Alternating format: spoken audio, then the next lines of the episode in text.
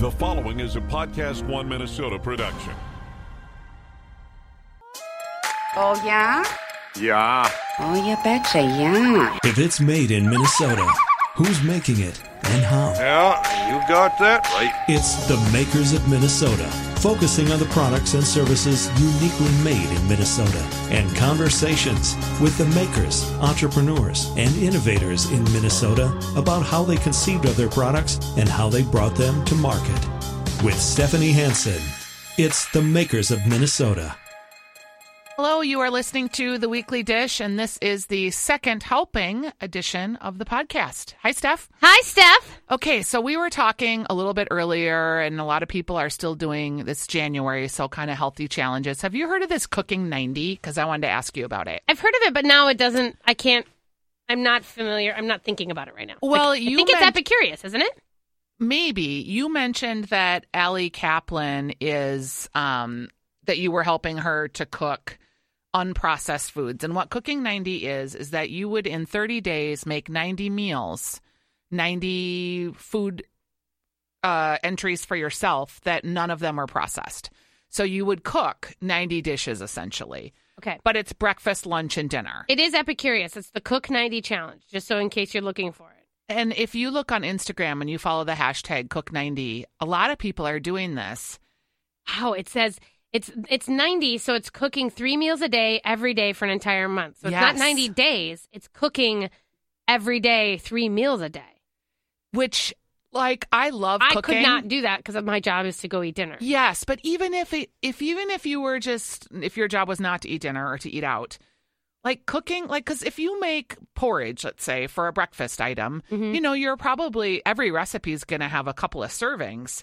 So is it that you literally have to cook three times a day? Because I my freezer would be You- overflowing. Well, you have to work on your portion control. This is you, your freezer issues eight. have nothing other to do than your portion control because you are cooking for two people. But think about that. Like if you, I mean, sure, you can make breakfast. All right, you're going to make an egg. I do. I make breakfast every day. Lunch, like, what are you going to make? I would make. I would I, if I was a salad, a sandwich, yeah. I and would then do that. And then dinner. I mean, like, yeah, this is not that hard. This is not far off. I think what most weekly dishers do. I just think that we don't. We can never do it for. I. I'm not saying you guys couldn't do it. I'm saying I personally could never do it for exactly Think how hard it would be, though. It would be really hard. Well, they have a new cookbook called Cook 90, the 30 day plan for faster, healthier, happier meals. I don't think necessarily even that it would have to be like you could still do your batch cooking on a Sunday. and you could eat your And, leftovers. yeah, I think cooking, if you batch cooked on a Sunday, you could definitely like have chili on a Wednesday because you made it on Sunday. Right, right. That, that would probably count. Um, but they do have like they have a whole starter guide on the Epicurious website. Um, you know, in terms of just helping you get you know into the into like into like the vein of it all. Um, but they're talking about how it's a healthier, smarter, and happier cook. It's really a smart marketing gimmick on their part to try to get people more interested in cooking again. Oh, and they do talk about that it is getting into the habit of meal planning and you and learning to batch cooking. So they are very much that's a huge part of this, which is of course the way that we've all learned is the easiest way to be a cook in the busy world. And you, like, I mean, you're cooking for you and one other person primarily now, but in the day, Oh, like, yeah. you cooked for a big family. So, can you just walk me through, like, let's just say most of your kids were uh, age 14 and below. Like, what was a weekly meal planning like at your house? Uh, Like, did you cook every meal? no, no I don't think that's I, again. This is the thing is like I don't. I, we are restaurant people too. I mean, you can't really count that because we enjoy going to restaurants, like, Right. as much as that is. Would you go out with the family? all the time? We Mhm. would always. In fact, we used to go to Pittsburgh Blue in uh, Maple Grove once a week. Yep. And that was a lot of because my ex husband had, you know, partly some business associations with that. But again, because we are restaurant people, you know, we don't feel that like, you know, it's, we don't do the thing where you sit, we don't go through McDonald's drive through. Like that's the part of it that we don't do. And we don't go like, oh, well, I don't know, let's just eat these frozen burritos. You know, we would rather do things that are intentional and whether that's cooking or in a restaurant. Yeah. And so for me, I don't, I, I believe in the Cook 90, the idea of it. I believe that I, I think I cook more than I eat out, and I eat out for a living. So think about that. Um, but it's also, I eat out more than I cook. do you? Yeah. And I love cooking. Yeah. It's just, it's I mean, when I consider about, I consider that I I don't ever cook myself. I guess I guess I don't. I don't also eat three meals a day, you guys, I don't either. and that is a weird thought. I eat breakfast because I make my kid breakfast. I eat. Um, I if I eat a lunch, it might be a salad that I grab from Green and the Grain in the same building, or it may be like an orange and some almonds that I grab, you know, that I have on hand. Yep. Um, and then I eat maybe sometimes I have to eat two dinners, you know, or sometimes I have to go to happy hour and have a snack thing and then have a dinner. And so it's like I don't eat like I don't eat in any sort of way that fits into a lot of these models. I am basically down to one meal a day. Yeah. pretty much. What's funny is uh, this last week, I, you know, I traveled, and whenever I'm in a plane, I always feel like I am getting exposed to all these germs, and I'm fighting off getting sick after a, f- a flight, Yeah. which is usual. I felt like one day this week, I, it was Tuesday. I flew on Saturday. On Tuesday, I was fine until about one o'clock, and then I just felt like so low, Oh, and I just felt like, ooh, I don't feel right, and I was supposed to do some broadcast stuff, and I canceled everything and just went home and all I wanted to eat was carbohydrates. Like Yeah. literally, I ate a gigantic thing of popcorn. I ate a gigantic thing of risotto. I was like mainlining carbohydrates. It was weird how much I wanted them and greens. That was the other thing. Huh. And that was like three days of that. yeah. And then I'm feeling better now.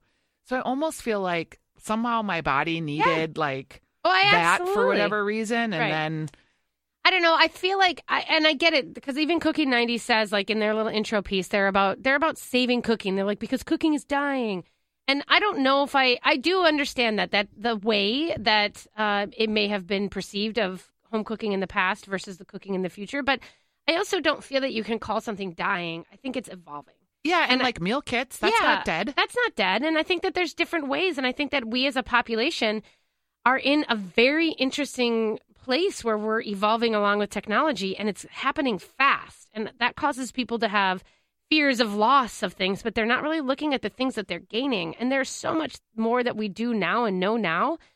Um, and the way that we cook and the way that there are people who are making businesses based on, you know, on on counseling people on their nutrition and mm-hmm. cooking and all this kind of stuff and it's changing people's lives but i don't think it's i think that you have to also then just change the way you see how you eat and i think that that's allowable and it's hard when someone's like do this into this format and you will be happier and healthier and again that's so subjective Can I bring up something that's an uncomfortable conversation for me? And I've been thinking about it a lot, and Okay. you're going to just like, oh.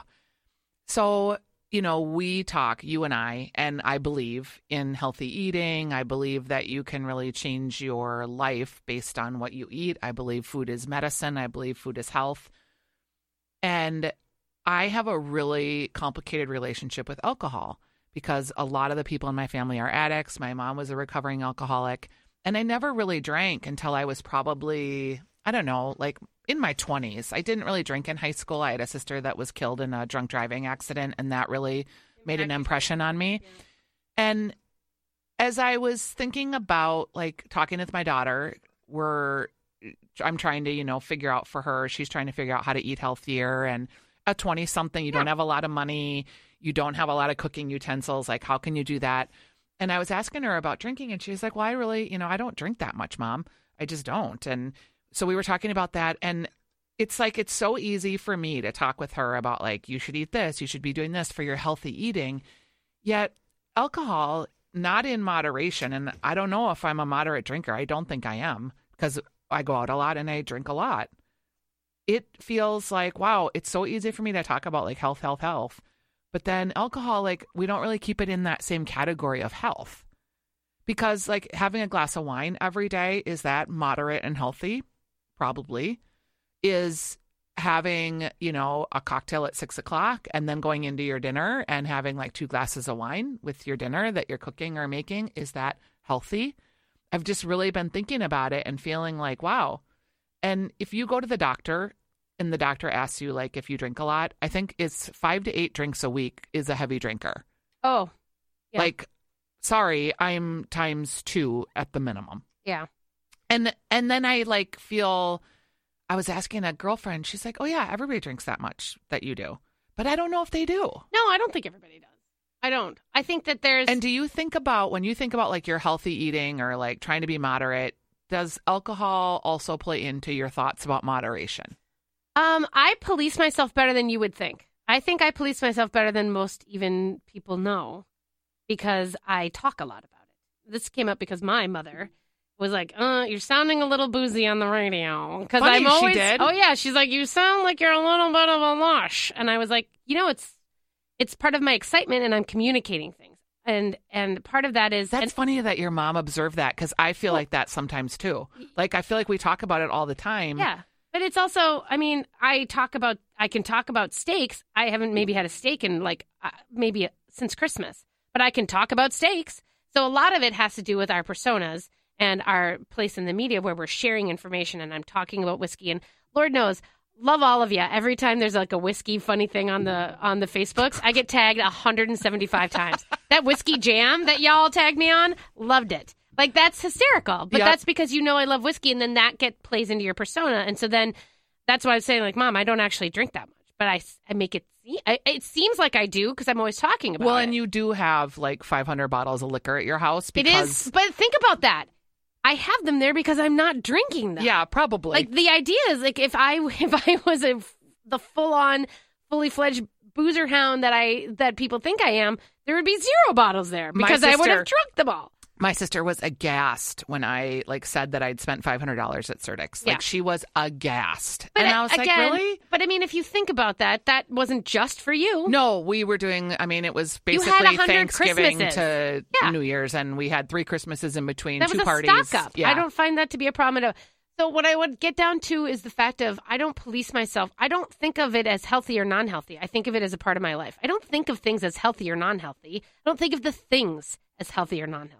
I think of me as healthy or non-healthy. How am I feeling? How am I doing? Where am I?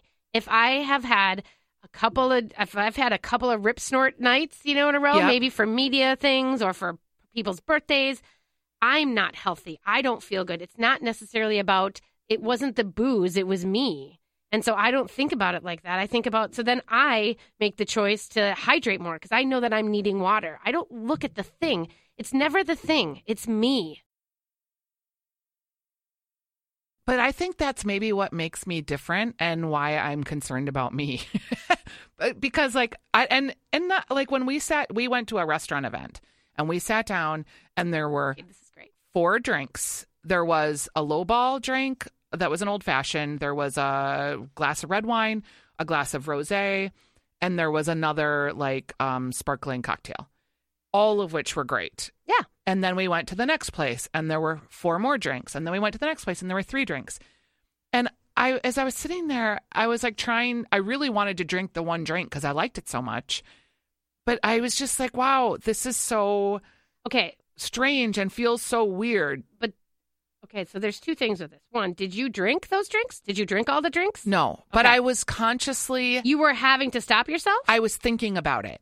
You were thinking like, like- that I that you were gonna drink all those drinks? I was thinking I wanted to because they all tasted so good and the wines were really great and I liked the drinks, but I knew like I can't you can't drink four drinks in No. a sitting and then go to the next place. right. But I was wondering if anyone else is thinking that. And I don't think they were. Well- I think it's my baggage. No, That's no, kind of my well- point. I don't. I mean, I think this is a this. Okay, two things was that that we're in this professional setting. This wasn't like we're out. You, I, I feel like you have to separate yourself in these instances. This was a job. We Yes. were there as a job. Yes. and it's not like that isn't on you. I'm just saying that it's the same thing of like if you had 50 plates of pasta in front of you and it was your task to taste all of them, you would never finish each plate. You would take a bite of each one, You're right. and so that And I wouldn't be thinking twice about that I had 50 plates of pasta in front of me. I would know I'm not going to eat 50 Right, plates of right. pasta. So I would say that don't worry too much about what your process was there because So I think that's what I'm saying, and you're helping me here because Yeah. what I have attached is a lot of shame and judgment. yeah, you should stop that. And It's you. yeah, Just hold on to you and know what you know, and you know that, and put the in, the moments of those drinks was like, well, I'm only going to have a sip of those, and that's what they're there for. They're not there so that you can and should drink all of them. And if you had wanted to, that's still okay too because they were tasty beverages. yeah, the that's one the was part of you that makes food important to you and drinks and, and tasting. And so there's that piece of that, but it's not, there's nothing about like, because you thought about it makes you bad or because you, because you like them, it makes you bad. It Yeah. doesn't even make anything. It's just, you know, that again, and and that is a situation that's not normal. You were in a situation where there were four drinks set in front of you at the get go, and then you had to move on to the next one, and there were four drinks right there. We got through that evening, and I went longer than you did, and I was not even buzzed after four spaces and sampling all these drinks because basically I I took a wasn't sip. either. I took a sip out of each one. I wasn't either. That's so funny you say that. But then I was like, well, was it because I was so like trying to be so consciously good about it? I don't know. I just have a fraught relationship with alcohol. You do, and I and, I. I know it's because of my family good history. To think about it. I'm not saying it's not. I guess I just think that maybe if you, you know, maybe if you think more about the person you are in the moment that you're having the drinks instead of the drinks themselves. So if you're having a good time and you're feeling with your friends and you have a you're having a bottle of wine and it's- Right. it's, more about where are you? Are you still feeling good? Do you you know is it is it is it another glass? Is it is it another? Are you just going to let go? You know where are you in the evening? And less about like how many did I have and what did I have and is there more coming and all that kind of stuff. And it is interesting. Like, I don't know if you talk to like your mom friends, but uh, like when we really sit and talk realistically about this subject, because I've asked my friends, like, Yeah. well, how much do you drink in a week? Like on a weeknight, I I am surprised how much people drink. Really? Yes, I know I do because again, it's our business and it's what we do. But I always think everybody else is drinking a lot less, but they're not. Like I am always surprised at how much my friends are drinking at home. It's not unusual for many of my friends to have a bottle of wine a night with their Oh. husband. Yeah. But I mean, yeah. I And then mean, that's five glasses. So between the two of you, let's just say you're that's two and a half. yeah. I don't drink two and a half drinks a night. So, but I would go to an event where there'd be five pairings Yeah. and I'd be like, oh, you know, and I want to have all the pairings. I also think there's something about the way that you're drinking, and and not in terms of because I used to think when whenever they said, do you remember in high school where in the in the they told you that if you drink alone, that's a sign you're an alcoholic. Completely. I and I always think about that. that, Stephanie. I do. Well, I'm alone a lot. if I'm alone and I have a glass of wine, Yeah. that tape plays in my head. Yeah, it's from high school. It's from the 80s Yes. when they were like, if you drink alone, you're You have a problem. You have a problem. And I'm like, what if I don't have anyone to drink with? And it's more of the fact of, but that's like saying that you are drinking. There's something so much more to that in terms of, are you using it to cope? That's what that's about. Are you by yourself and you, you know, it's a part of like a coping thing. And that's a whole other thing from if I'm cooking dinner for my kid and I'm having a glass of wine. And don't you feel like sometimes drinking is a habit too? Like you're Oh, making sure. dinner, Oh, you're sure. gonna cook, and it's like, oh, there's the wine, and you have a glass of wine. Like I- sometimes sure. I'm like, why am I even having this glass of wine? Do I uh, do I really want it, or is it just Oh. a habit? Yeah, well, I mean, I think there's a habit for me of pouring myself a glass of wine Totally. while I'm cooking, but that is also part of the pleasure principle. Yep. You know what I mean? And so that's that makes and that's part of like and I never get to the point where I can't finish cooking because I'm totally blasted, but And when we're in like when I'm traveling and I'm in, you know, Italy or I'm in Croatia or I'm in Montreal and I'm with family or friends or whatever, I, I mean, you are drinking or being presented wine when you're in those communities at lunch, at dinner, Yeah. at happy hour. Like they drink a lot in those cultures in Yeah. those communities, and it's and it's wine mostly. yeah. And again, it's definitely part of a meal and it's part of a hospitality piece Mhm. and it's definitely it's a it's it's another product. That's the other thing is that I think there's this idea that especially wine, which is just a food product basically, that it is um we assign a lot of ideas behind drinking and that comes from I think a lot of it has to do with the fact that there's held back because it's made to be so evil to kids so that they don't drink. And I'm not saying that they should. I'm just saying that, you know, we have a lot of discussions. We just it's a presence in my house. I don't think, you know, my 15-year-old doesn't have any he said to me, I really don't there's nothing I care to drink. It's funny because I my daughter's 20 now Yeah. and at one point we had everything locked. We were militant about it. I mean, I had a lockbox. We were just Yeah. we were those parents that locked everything away. And talking to her as a 20-year-old, she's like, "Yeah, I knew how to get in there." yeah, I She's mean like, and sometimes we did, and most of the times we didn't cuz more of the time that we you just don't care. Yeah, I guess I was always, and I'm not saying this is everybody's truth. I'm just saying for me, the reality was I grew up with a German, you know, a European mother who I had wine when I was eight years old. Yeah. You know what I mean? And it was ever, and it wasn't like I was drinking it every day, but I definitely got like, you know, a wine for like at my birthday. And it was just kind of a thing that was special, but not hidden and evil or seductive or anything else. It Yeah. just was part of our daily lives. And I've made the same decision with my kids, and I don't feel like any of them kind of have gone into any sort of dangerous pla- place with it. Well, and I, because alcoholism tends to run in families and Yeah. it tends to be genetic in nature, in my belief, like I was so militant with my kid about drugs and alcohol. And turns out she doesn't drink very much. She does like pot. I should she'll talk about and she knows all the strains and everything else. But she equates sort of uh, pot with like having a glass of wine, which is sort of unusual in my A lot of people do that now. and I'm in the Nancy Reagan camp still. I'm having a hard time with it and I'm working through it. But that, you know, Nancy Reagan said just say no to drugs and I did. And therefore that was it. And drugs are bad. Period. Yeah, I have a But harder. yet, I have know, a different. I have a whole complicated issue with it that involves, and that's why I say when I say all this stuff about wine and alcohol and the way that I drink and the way that I understand. I understand that this is not. I'm not saying this is what everybody experiences, and I'm not because there a lot of people have a hard, hard time with it, and they battle. Their kids get caught into bad places, Yep. and so uh, this is not like I'm not saying this is everybody's. No, but I like that we're having an honest Yeah. conversation about it. But for me, the idea is, and this is the funny part, is like for me, there can never be any marijuana in my house ever, ever, because I have had kids who have had issues with them, and I don't, and I don't ever want to. I mean, that is a that's a lockdown for me, and not Mhm. and it's easier because it's illegal right now, but it's coming where I'm going to have to have other conversations, right. because it affects people in my family horribly. And I, it's, you know, there's a whole correlation with mental illness and the way that pot reacts with it. And it's not good. Everyone says, you know, with anxiety that they think that POTS chills you out. It does not. And at least in my experiences.